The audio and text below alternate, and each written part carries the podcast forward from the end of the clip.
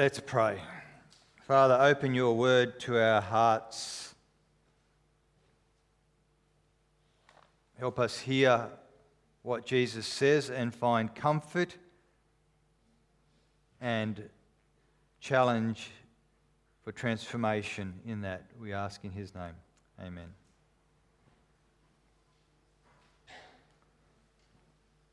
You've got a little child and it's, it's getting dark. Night's falling, which means it's really time to put them to bed. So you go and you take them and you tuck them into bed and you give them a kiss goodnight and you turn out the lights. If you live where we live, there's often possums running around, but who cares if it's possums? What's that noise? I can't see. And then, and then the mind starts to race, and there's a boogie monster under the bed. There's a boogie monster under the bed, and it's like everything. Well, it's, it's ah! Scared, mommy. But it's not just children. We um, live down on the other side of Pennant Hills Park. and uh, if you're walking home at night, if you catch the train at 10 o'clock and it's night, you walk down confidently down Britannia and the Crescent, and then you come to Pennant Hills Park. And even me, as a big, big growing up, I start to feel a little bit nervous when I'm walking past the park and the toilets. Just more aware. And then I get down to this next section past the roundabout, and there's just bush on both sides. And I'm, I'm aware and I'm a big grown up. I'm not scared. I don't want you to think I'm scared. but I'm aware that it's dark, and maybe I want my mummy. Because um, if, if, if you are that child, if, mu- if mum and dad are there, well, that's comfort, isn't it? Then you've got security and, and the fear goes. Because someone's going to look after you if the boogie monster is under the bed or chase it away. Well, I've just celebrated recently my 53rd birthday, so I am all grown up. It's, I cannot, it's so getting so hard to convince myself that I'm still young. I'm trying. And I am not afraid of the dark.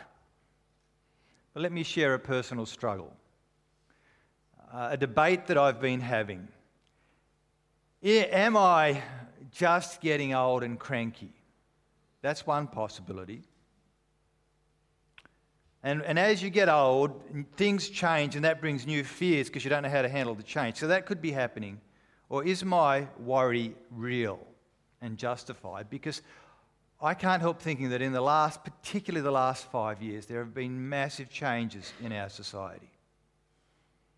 It used to be, Christians have never been, oh, it's been a long, long, long time since the church has been mainstream in Australia. And, but it used to be that Christians were tolerated, that we had our part in society, our place in the world. People may not agree with us, they may think we're wowsers, but let them get on with their business. But in recent times, it seems we are increasingly being identified as the problem in society. We are becoming the enemy.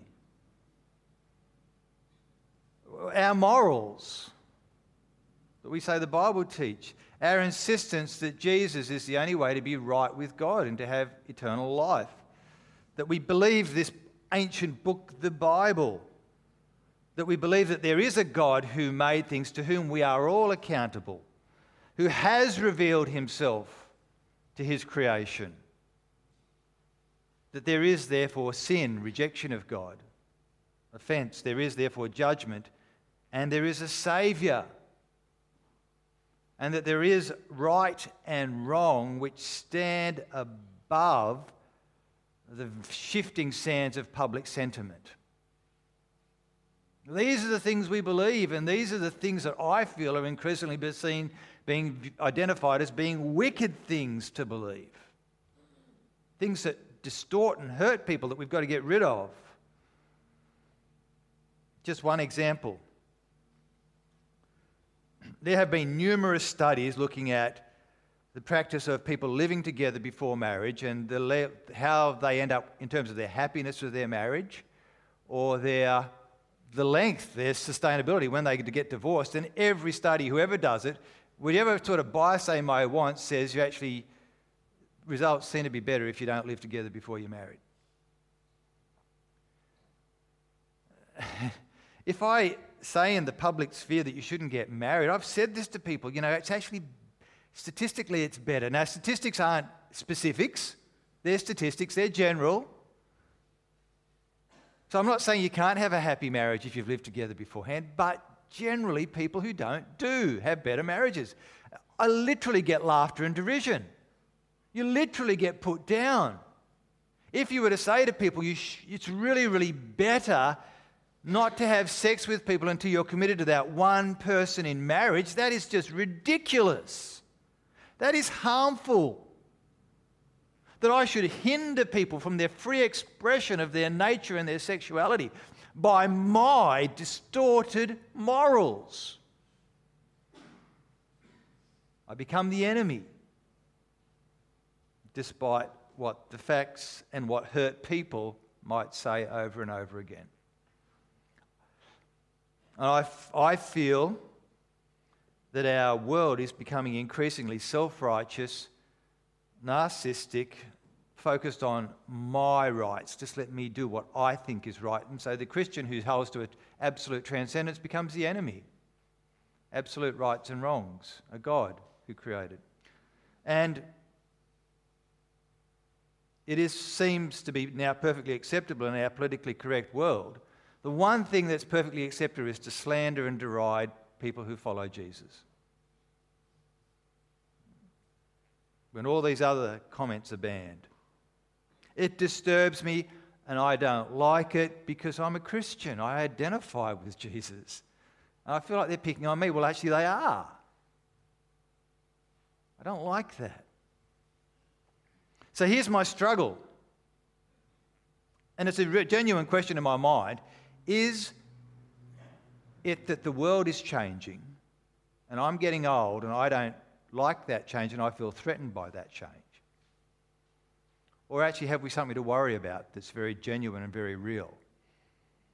Because societies do change for the worse in destructive ways. Historically, it's a very real thing. I don't know. I'm not trying to work out the answer necessarily today. But either way, whether it's reality or whether it's just my perception, how should I respond? How should we respond if we do feel this sense of fear that darkness is falling, that the night is coming? Are we the Roman Empire falling before the Huns come down and invade, falling from within? What do I do? Do I act like a scared child? Do I scream? Do I shout out for mummy? Or do I fight against the changes? Or do I put borders all around my bed so the boogie monster can't get anywhere near me lying in the middle of my bed? Today, in the passage we just had read for us, the light of the world shows the way I believe. How do we respond when we feel, rightly or wrongly, how do we respond when night falls? when the darkness seems to be surrounding. We're in this series, Meekness and Majesty. We see the greatness of Jesus and we see his absolute humility. Last week I said we came to a turning point in John's gospel. We entered, left the book of signs, as they call it, and entered the book of glory, heading for the cross and the resurrection. But the real pivot in John's gospel, so we say, let's say chapters 1 to 11, 1 to 12, and then 13 onwards, the real pivot in John's gospel is chapter 12, verse 30, which we encountered today. Jesus is sharing a meal with his disciples. He has just humbled himself and washed their feet as a servant. And then this. He's concerned. He's troubled. After he said this, Jesus was troubled in spirit and testified, Very truly I tell you, one of you is going to betray me. His disciples stared at one another, at a loss to know which of them he meant. One of them, the disciple whom Jesus loved, was reclining next to him, and, his and Simon Peter motioned to this disciple and asked him, Ask him which one he means. So, leaning back against Jesus, he asked him, Lord, who is it? And Jesus answered, It's the one to whom I will give this piece of bread when I have dipped it in the dish. Then, dipping the piece of bread, he gave it to Judas, the son of Simon Iscariot. As soon as Judas, Judas took the bread, Satan entered him. So Jesus told him, What you are about to do, do quickly. But no one at the meal understood why Jesus said this to him. Since Judas had charge of the money, some thought he was telling him to buy what was needed for the festival, for the feast, or others to give something to the poor. But as soon as Jesus, Judas, had taken the bread, he went out, and it was night. Chapter 12, 13, verse 30. That is the pivot point in John's Gospel. He went out, and it was night. Judas walks into the darkness, and the mechanics of betrayal and arrest, trial, beating, mockery, bloodlust, crucifixion, death have been set in motion. And with this impending horror, what does Jesus do? How does he respond? How does he expect his disciples who remain to respond? And, and as I look at this, how might we or I respond if I sense that the night is falling and the darkness is getting deeper?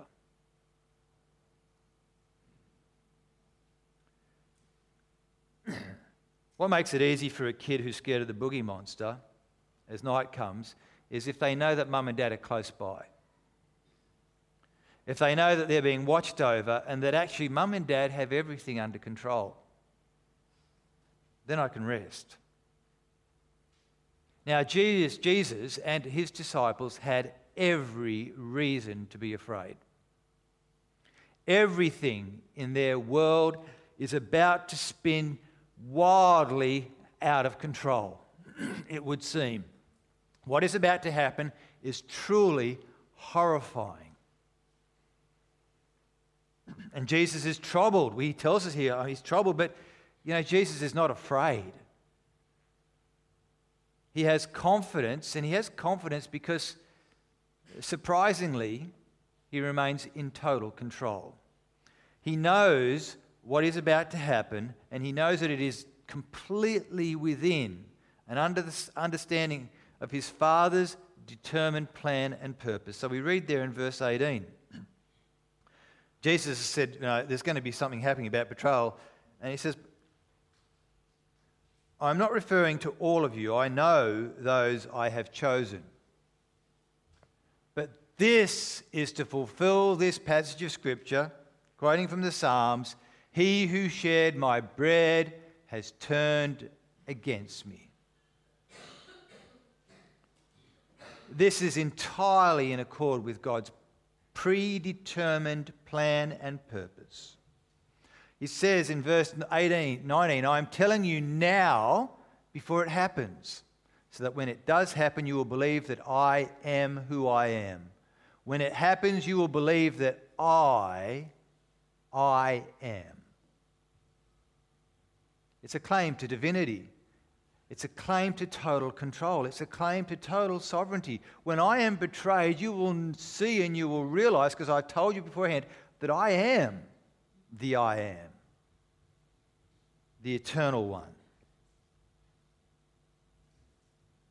And as night falls, the wheels set in motion, Jesus claims sovereign control.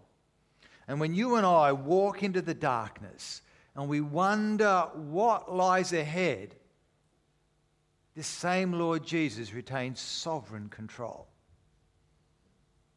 Everything is under control. He has promised to never leave us and never forsake us and to be with us always, even to the very end of the age. And we may not understand what the purpose is as the night falls, but He is with us. And we can rest in Him. I am a child of God. I don't see everything, but my Father does. And I will trust and I will rest. And I will not be afraid, even as the darkness falls. See, Jesus is fully aware that he will suffer. He will be crucified. He will bear the weight of the sin of the world. But he knows at this moment that it's for his God's good purpose and that his suffering will be for glory. It'll be a manifestation of his Father's love and his love for his people. And God's splendor, his majesty, will be displayed in the perfect obedience of his Son and his sacrifice of love. Suffering, cross, resurrection, ascension all display the power of God and the coming of the kingdom in glory and power. No wonder then, as Jesus, Jesus says, after Judas has departed, he's left with his faithful disciples and he says,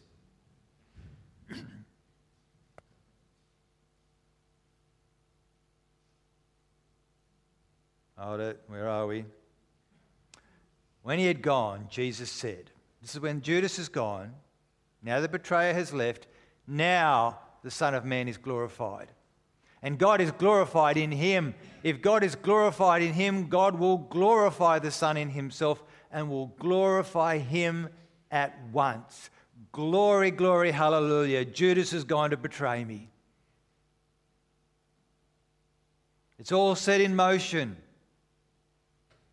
My suffering and sacrifice of love. The Father is glorified, and I am glorified in him, and he is glorified in me.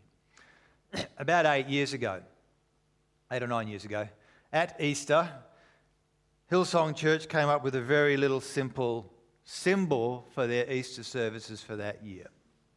Cross equals heart, cross equals love. What Jesus has done, it's all about love. That's kind of, been, I don't know if it's gone viral, but that's become a popular sort of image across churches all, of all kinds all across the world. It's a very simple message, very simple symbols. But I would like to suggest an improvement based upon John 13. Cross equals love equals glory. Cross equals glory, love equals glory. It's all the same thing. Jesus says to his disciples, I want you to take up your cross and follow me and follow me into glory, which means sacrifice, because sacrifice equals love, and love equals glory. And so your sacrifice is glory. It's the consistent message of the scriptures. Paul says, I want to know Christ. Yes, and I want to know the power of his resurrection and participation in his sufferings, becoming like him in his death, somehow to attain to the resurrection of the dead. The apostles are arrested in Jerusalem in the early days of the church. They're warned about preaching about Jesus. Then they're flogged and they're warned again don't do it or worse is going to happen. And they're let go. And the apostles left the Sanhedrin rejoicing because they'd been counted worthy of suffering disgrace for the name. And day after day in the temple courts and from house to house, they never, they never stopped teaching and proclaiming the good news that Jesus is the Messiah. Oh, we've been warned, but we want the glory. Because we love God more. Jesus said, Blessed are those who are persecuted because of righteousness. Blessed you are, for theirs is the kingdom of heaven. Oh, glory. Blessed are you when people insult you and persecute you and say all kinds of evil against you because of me. That's what I'm, in a little way, feeling like in Australia now. Rejoice and be glad, because great is your reward in heaven, the glory, for in the same way they persecuted the prophets who were before you. The great apostle, in his probably possibly greatest chapter that he wrote, Romans 8, the Spirit testifies with our spirit that we are God's children. Hallelujah! Now, if we are children, we are heirs, heirs of God, and co heirs with Christ. Hallelujah! If indeed we share in his sufferings in order that we, uh, we may also share in his glory.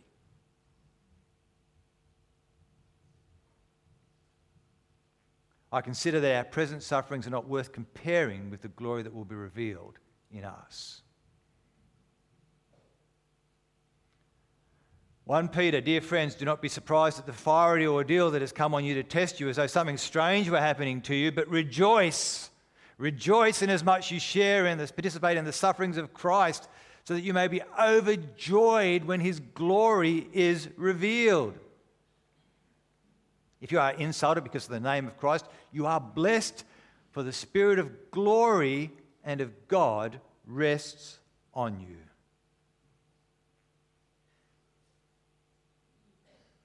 Cross equals hard equals glory. This is the Christian life.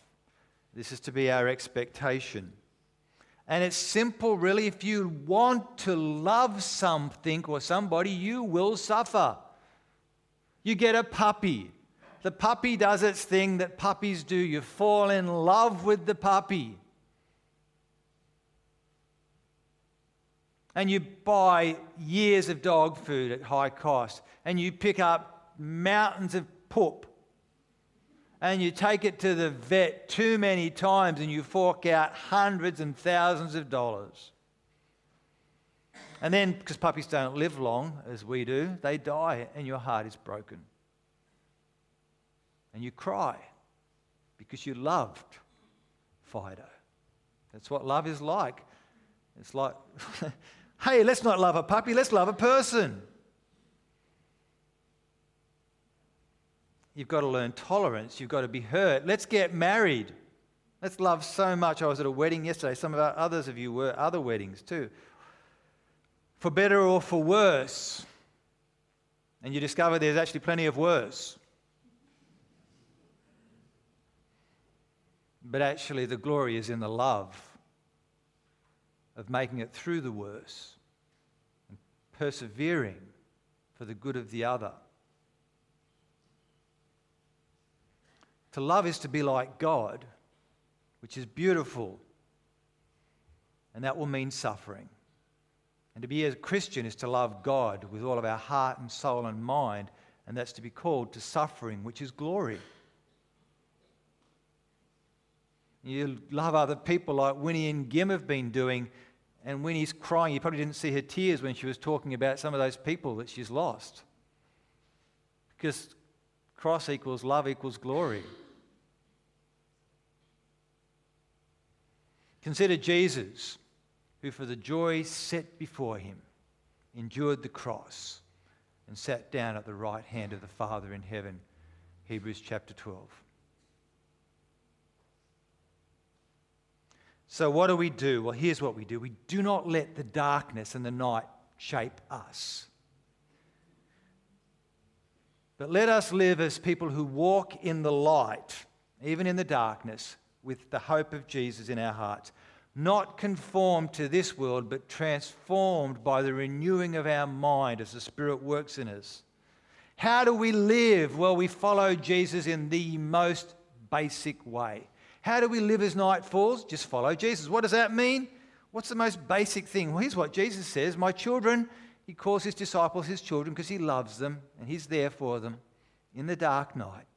My children, I will be with you only a little while longer, and you will look for me just as I told the Jews, so I tell you now where I am going, you cannot come. He's going to going away, but he says, A new command I give you. Love one another. As I have loved you, so you must love one another. He's just washed their feet. By this, everyone will know that you are my disciples if you love one another.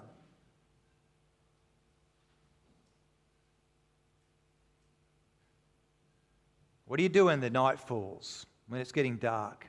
Do you fight against the darkness? Do you moan and complain about the darkness? Do you lobby and protest? Well, let me say, there's perhaps places for those at times, but our first call is to love. Our first call is to let our light shine in the darkness, which is hope for a, the dark world. you know, why fight when you can let the light shine and give people hope? That's what changed the world 2,000 years ago love. This early church father, Tertullian, 100 years after John wrote this, he was quoting, uh, quoting pagans complaining about Christians, saying, Look at how they love one another. Look at how they're prepared to die for one another instead of like we often hate one another and we're trying to kill one another. But look at these Christians, they're different. They love one another. So, can you see how much you matter here as part of our church or any church?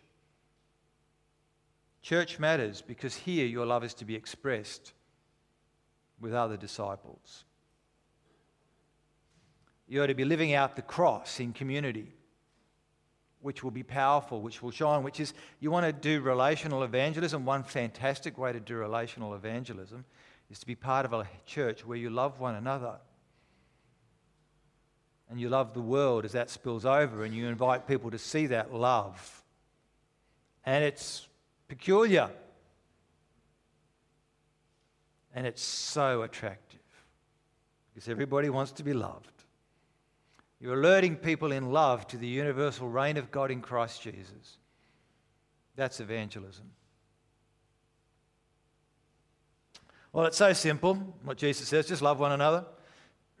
but it's not simple enough for Peter. Peter is an activist, Peter is a doer. There's got to be a better way. Simon Peter asked him, Lord,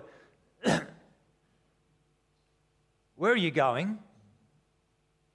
Jesus replied, Where I'm going, you cannot follow now, but you will, Peter, follow me later. Peter asked, Lord, why can't I follow you now? I will lay down my life for you. Now, there's a man who loves his master, yeah? There's a man of action, there's a world changer. There's confidence and boldness, there is love. Or is that a proud man with a Messiah complex who is totally unaware of his own weakness?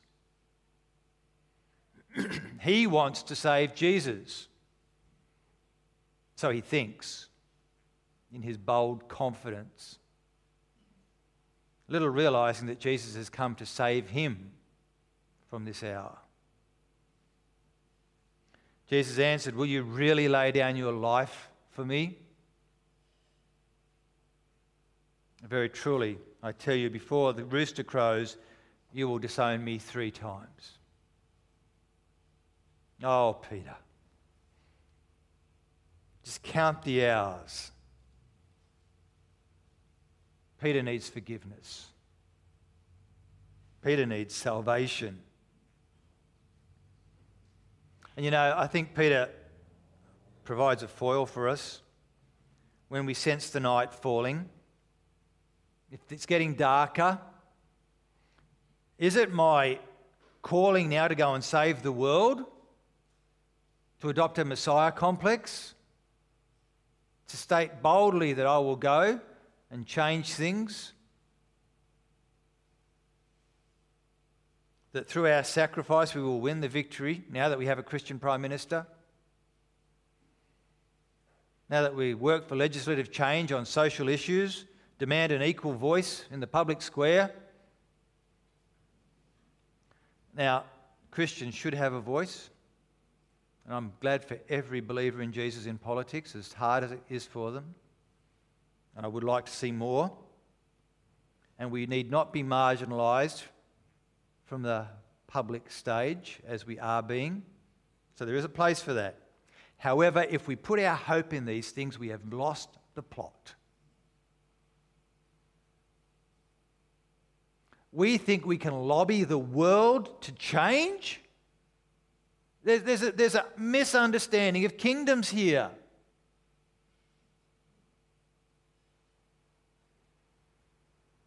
And priorities, as if we can change darkness to light and make the sun rise by our own efforts. Jesus is sovereign, He is Saviour, He is calling us to love one another and to remain humble and faithful. To go to our little symbol for the year, it's so simple that we just keep walking humbly with our God. That is our calling. That is our first calling. That song we sang earlier to sing, My wealth is in the cross. There's my glory. There's the power. and we let the light of Jesus shine through us so that He can do the saving and the changing, as He's done, as Christians are faithful in love. So we need to guard ourselves against denying the Lord or boasting of the Lord or fighting for the Lord if we're not prepared first to love and suffer. See, with Jesus, we do indeed get meekness in majesty. And we get majesty seen in meekness. And his service and love doesn't diminish his majesty, but actually magnifies it. Right at the start of John's Gospel, we're told of Jesus, in him was life, and that life was the light of all mankind. The light shines in the darkness, and the darkness has not overcome it, will not overcome it, cannot comprehend it. But we've just got to make sure that Jesus shines in the darkness. So I suspect I'm not the only one feeling a bit out of place by the changes in our society. The only one perhaps feeling a little bit scared. And I look, I don't know if we're moving into the darkness because the world's always been a dark place and it's pretty dark in lots of places of the world. So, you know, life changes. I don't know. Maybe it's a bit of both. Maybe I am scared and getting old, and maybe the world is changing and it is getting darker. I don't know. But irrespective, this is God's world. Jesus is Lord. He has a plan to make new and to redeem his people. He calls us to live by faith and hope and love and love and love, and the greatest of these is love. And he has promised that as we do that, as we follow him faithfully, that our love will be expressed in suffering. And that is glory.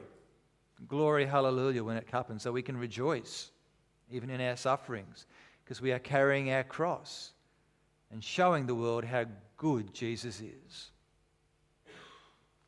A new command he gives us. A new command so that people might be drawn to the light, that they might see the kingdom as he wants it to be a kingdom of love, a kingdom of sacrifice, a kingdom of glory. What do we do as the night falls? Or if we feel the night falls, what do we do when we're lying in our bed and we're feeling scared because we're not sure what's going to happen next? We just keep trusting Jesus because He's in control. Let me pray.